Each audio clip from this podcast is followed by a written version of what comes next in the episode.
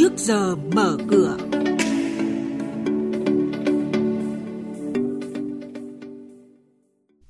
Thưa quý vị và các bạn, Bộ Tài chính khuyến cáo nhà đầu tư cá nhân cẩn trọng với trái phiếu doanh nghiệp và sắp có thêm cổ phiếu ngân hàng tham gia sàn chứng khoán phía Nam.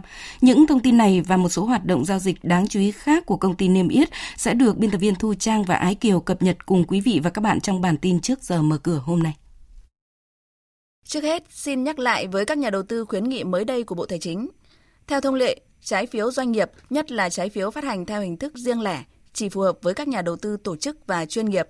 Còn nhà đầu tư cá nhân nhỏ lẻ chưa có năng lực tài chính và kinh nghiệm đánh giá rủi ro thì nên tham gia đầu tư qua các quỹ đầu tư chuyên nghiệp để bảo đảm việc đầu tư an toàn hiệu quả, chứ không nên mua trái phiếu doanh nghiệp chỉ vì lãi suất cao. Khi mua cần nắm rõ thông tin về doanh nghiệp phát hành, mục đích phát hành, có tài sản đảm bảo hay không và cam kết của chủ thể phát hành đối với trái phiếu, việc sử dụng vốn huy động như thế nào. Bộ Tài chính nhấn mạnh, để giúp thị trường trái phiếu doanh nghiệp phát triển an toàn, bền vững, cơ quan quản lý nhà nước sẽ tăng cường công tác quản lý, giám sát và xử lý vi phạm trong lĩnh vực này. Mới đây, Ủy ban Chứng khoán Nhà nước đã ban hành hai quyết định xử phạt đối với công ty cổ phần Sông Đà 1 và công ty cổ phần xăng dầu HFC do vi phạm công bố thông tin. Theo đó, công ty cổ phần Sông Đà 1 bị phạt 100 triệu đồng, công ty cổ phần xăng dầu HFC bị phạt 85 triệu đồng.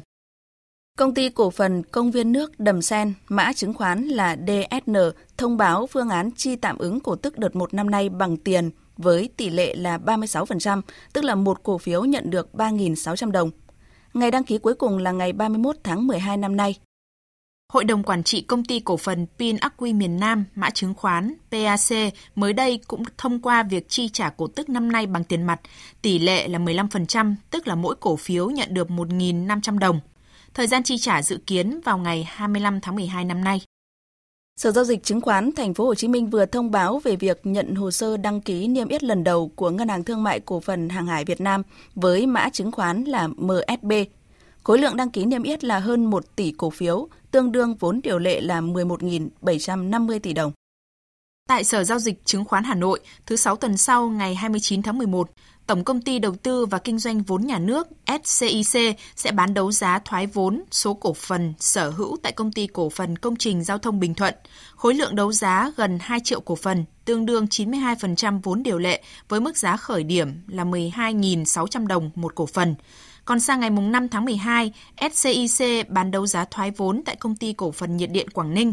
Khối lượng đấu giá là hơn 51 triệu 400 nghìn cổ phần, tương đương hơn 11% vốn điều lệ, giá khởi điểm là 23.800 đồng một cổ phần. Quý vị và các bạn đang nghe chuyên mục Trước giờ mở cửa, phát sóng trên kênh Thời sự VV1 từ thứ 2 đến thứ 6 hàng tuần. Thông tin kinh tế vĩ mô, diễn biến thị trường chứng khoán, hoạt động doanh nghiệp chứng khoán. Trao đổi nhận định của các chuyên gia với góc nhìn chuyên sâu, cơ hội đầu tư trên thị trường chứng khoán được cập nhật nhanh trong Trước giờ mở cửa. Xin chuyển sang thông tin về diễn biến giao dịch trên thị trường chứng khoán. Hôm qua, trong rổ cổ phiếu VN30, duy nhất mã chứng khoán CTG thoát hiểm, khi đứng tham chiếu còn lại tất cả đều mất điểm. Thanh khoản đáng chú ý nhất vẫn là ROS với hơn 24 triệu đơn vị. Ảnh hưởng từ các trụ cột, nhóm cổ phiếu thị trường cũng đa số giảm, trong đó FLC khớp lệnh với hơn 10 triệu đơn vị. Điểm tích cực còn lại là HSG, ASM, IDI, VRC cùng HVG và MCL tăng kịch trần. Còn trên sàn giao dịch chứng khoán Hà Nội, thanh khoản cao nhất là SHB với hơn 2 triệu đơn vị. Hôm qua là ngày đáo hạn hợp đồng tương lai tháng 11 nên thị trường đã bị ép mạnh trong đợt khớp lệnh xác định giá đóng cửa, đẩy VN Index lao dốc xuống dưới mốc 990 điểm. Theo đó, thị trường chứng khoán nước ta sẽ mở cửa phiên giao dịch sáng nay với VN Index khởi động từ 987,89 điểm, HNX Index bắt đầu từ 104,74 điểm, còn Upcom Index là 56,67 điểm. Cảm ơn biên tập viên Thu Trang và Ái Kiều với những thông tin của trước giờ mở cửa và chúng tôi sẽ tiếp tục cập nhật những thông tin về kinh tế tài chính trong các bản tin tiếp theo.